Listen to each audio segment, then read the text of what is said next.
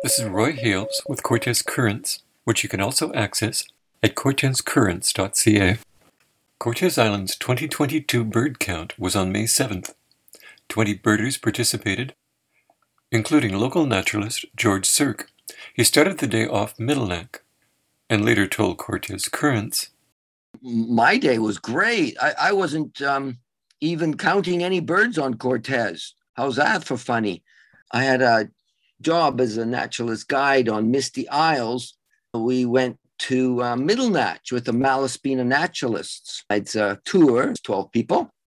So I got to count the birds on Mitlenatch and uh, add them to the list. And also on the waters off of Smelt Bay, got to add birds there as well. So uh, I was more a pelagic birder of the waters around Cortez. It was fun."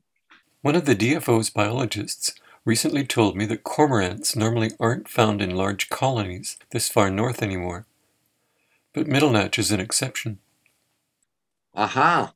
That's very interesting. When I first worked on Mitlenatch in sixty-nine and seventy-one as a naturalist, that's where I started my career with the B C Parks branch, we had about four hundred fifty pairs of pelagic cormorants there.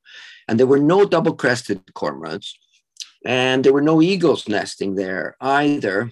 And I think we had about two hundred fifty pairs of pigeon guillemots. Those are the little black birds with the white patches on the wings. They're related to puffins because they, they fly through the water with their wings. And they nest on Mitlenatch, but the cormorants, the pelagics, nest on the sheer cliffs on the western side of the island. They find any kind of small shelf that will just hold them.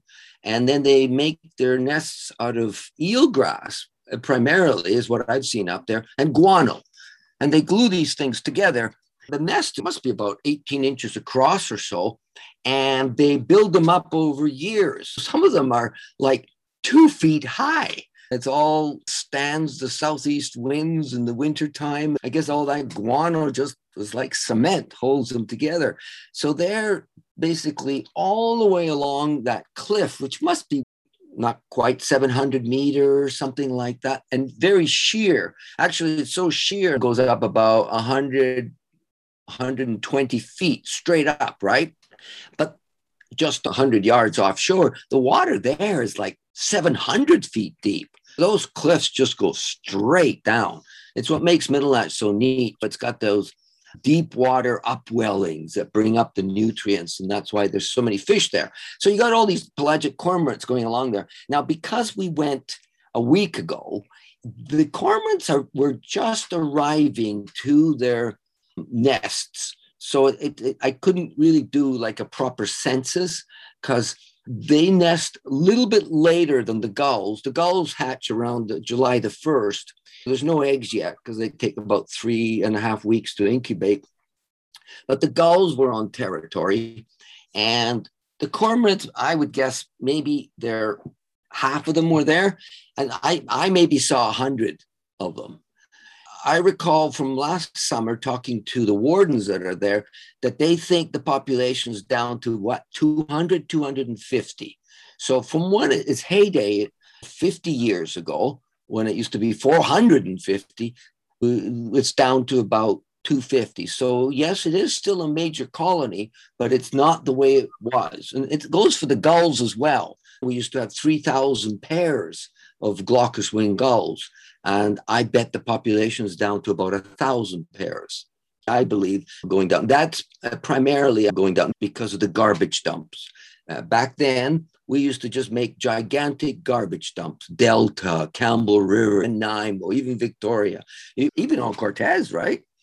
All the garbage just jumped together, including all the foods and compost and everything. So the gulls could survive in the winter when fishing is very hard because of low tide is at night. They survived on the dumps, but then we cleaned up the dumps, all that wonderful recycling and, and covering it up as soon as possible with soil and scaring the gulls away too. And because they take four years to mature, the gulls really suffered from when we cleaned up. That's my theory behind that. And I, I think it's a pretty sound theory. So when it comes to pelagic cormorants, they're there. And now there are about twenty-five double-crested cormorants. They are bigger birds, and they nest at the top of the cliffs, just as the cliffs round out, not quite as flat as where the gulls are. So they're like in the penthouse up there. And there's about twenty-five pairs there, and they didn't used to be there. That's the wonderful thing about nature. It's not stagnant, you know. And when people say places out of balance, well, we want it out of balance. Out of balance is what life is. It's a struggle to stay alive, and populations come and go. If you want a nice, steady state where things aren't out of balance, go to Mars. Nothing happens on Mars. It's real quiet there. Here, we have change, constant change. Mitlenatch was absolutely covered in wildflowers. It was just a wonderful trip. So people can think about that, that the first week in May is the time to go on Misty Isles or go on your own boat and get to Mitlenatch and catch the peak bloom waves. I, I actually got starlings on Mitlenatch. There's a pair nesting there. And I think only one other person got starlings on Cortez. So I, I got to add to the starling count that way. Did you see any eagles on Mitlenatch? In sixty-nine, seventy-one, there were no eagles nesting there. They used to come from Cortez and do these air raid attacks and pick off the young gulls, sometimes the adults, but the adults, you know, they can take off and fly. The babies can't. They have to sort of run and hide. They tend to be very easy picking for the eagles. And then they fly back to Hernando or Cortez or Marina and take the, the food back to their young. But in the late nineties or early two thousands, they actually started nesting on a fir tree. It's over on the side that faces Campbell River. But after about ten years, that tree collapsed. It was quite an old tree. So the eagles moved away. But now I see that they're actually back and they're nesting in the poplars. They they just have to go about one hundred yards and there's the colony all waiting for them. But of course, there's a truce that happens with predators and, and prey. The gulls are nesting like within one hundred feet of that nest. They're not so worried about that eagle. They found a good spot to nest. There's so many of them, the chance of the eagle getting the ones that are right next to the nest are, are very small. The eagle has to first take off, and then the gulls, of course, go up in the air and take off, and the, gull, the eagle has to look around. And it's hard for an eagle to take a cormorant off the cliffs. It, because it has to go right up to the cliff. The cormorants, of course, take off.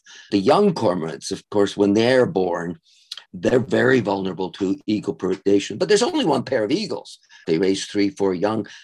They're only going to kill, eat um, so many birds. The colony survives and does very well. It's a, actually quite an interesting symbiotic relationship because the eagles keep away the other eagles that come from Cortez or Hernando. Coming back to Cortez, I, I got Western grebes. That was good. I don't think anybody else got Western grebes because they're the furthest offshore. We've got um, five grebes on Cortez. One of them is extremely rare. I've never seen it. I even doubt it should be on the list, the eared grebe. But the other four, the pied-billed lives in the lakes, and the horned, redneck, and western are our common grebes. And the horned grebe, but the little ones you see really close to shore, within one hundred feet even, fifty feet. Uh, redneck grebe is maybe one hundred, two hundred yards offshore and deeper. And the western grebe, the, the fishermen used to call them hell divers because they are the largest of them and they can dive the deepest. They're the furthest offshore. You can see them a mile, two or three miles off the, the coast of Cortez, and, and that's their habitat. They can go uh, hundreds of feet deep and hunt their fish. So I got the western grebe. That was good. So you asked about highlights. Well, we got a couple of very rare sandpipers. One of them, Christian and I have only seen once, and that's the solitary sandpiper, kind of a fitting name for a bird that's rare. Autumn got it over there at Linnea with Cory.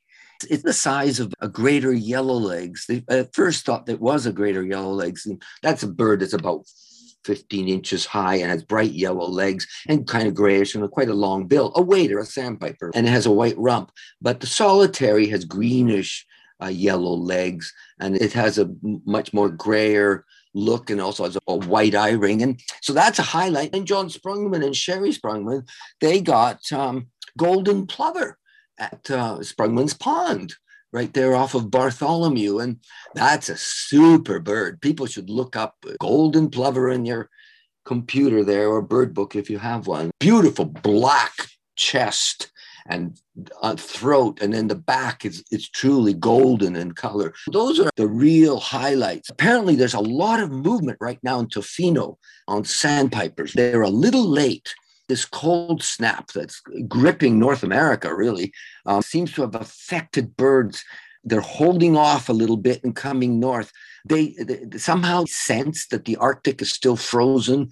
It's still cold up there. All their ponds and lakes are still frozen. And so they're a little bit delayed. I, I've noticed that on Cortez too. Birds seem to be like maybe a week late or so. Uh, Adrian Dorstover in Tofino has been getting incredible sandpipers, red knots and godwits, uh, all these exotic birds for us. We never get those birds here, but he's been getting big numbers. He got, what, fifty knots, not spelled with a K, N O T. In the past, uh, gotten two or three. There's a great book he wrote, The Birds of uh, West Coast of Vancouver Island. It's a new publication. I recommend anybody who wants to know more about the birds on the West Coast uh, to get it. It's uh, lots and lots of details. These fluctuations in bird populations, the, the dynamics, is really quite fascinating, how some birds tend to disappear and, and, then, and then other ones come back out of the blue. I wanted to ask about some specific species, like the western screech owl. I haven't heard a, a screech owl here since the mid-eighties. They're very rare. What happened is the barred owls moved into Cortez in the late seventies, and they started eating all the small owls. The barred has taken over Cortez. There's one pair of uh, great horned owls over at Sprungman's Pond area, but um, I think the demise of the, the little owls dis- is linked to the, the barred owl population. They jumped the Rockies and, and they came from out east, uh, Ontario and such, and they found, wow, look at this place. And, and so they colonized British Columbia, and they're everywhere. The little owls have suffered. There was a pygmy owl recorded. I think that's one that's living near Smelt Bay. Were any northern goshawks spotted? It's not really their habitat down here in the southern end of the island where we live, all these houses and, and fields and barns and roads. They're a bird of the deep forest. They like the wild mountains of Vancouver Island. They like the wild parts of northern Cortez, where there are no houses. If you want to find a goshawk, you got to go where there's absolutely no people. They're really shy on it. The only time they ever get caught coming down here is when they're really hungry, and they'll go after some chickens, perhaps. I actually haven't seen a goss here in decades. I've heard them up in Carrington, but that's an extremely rare bird.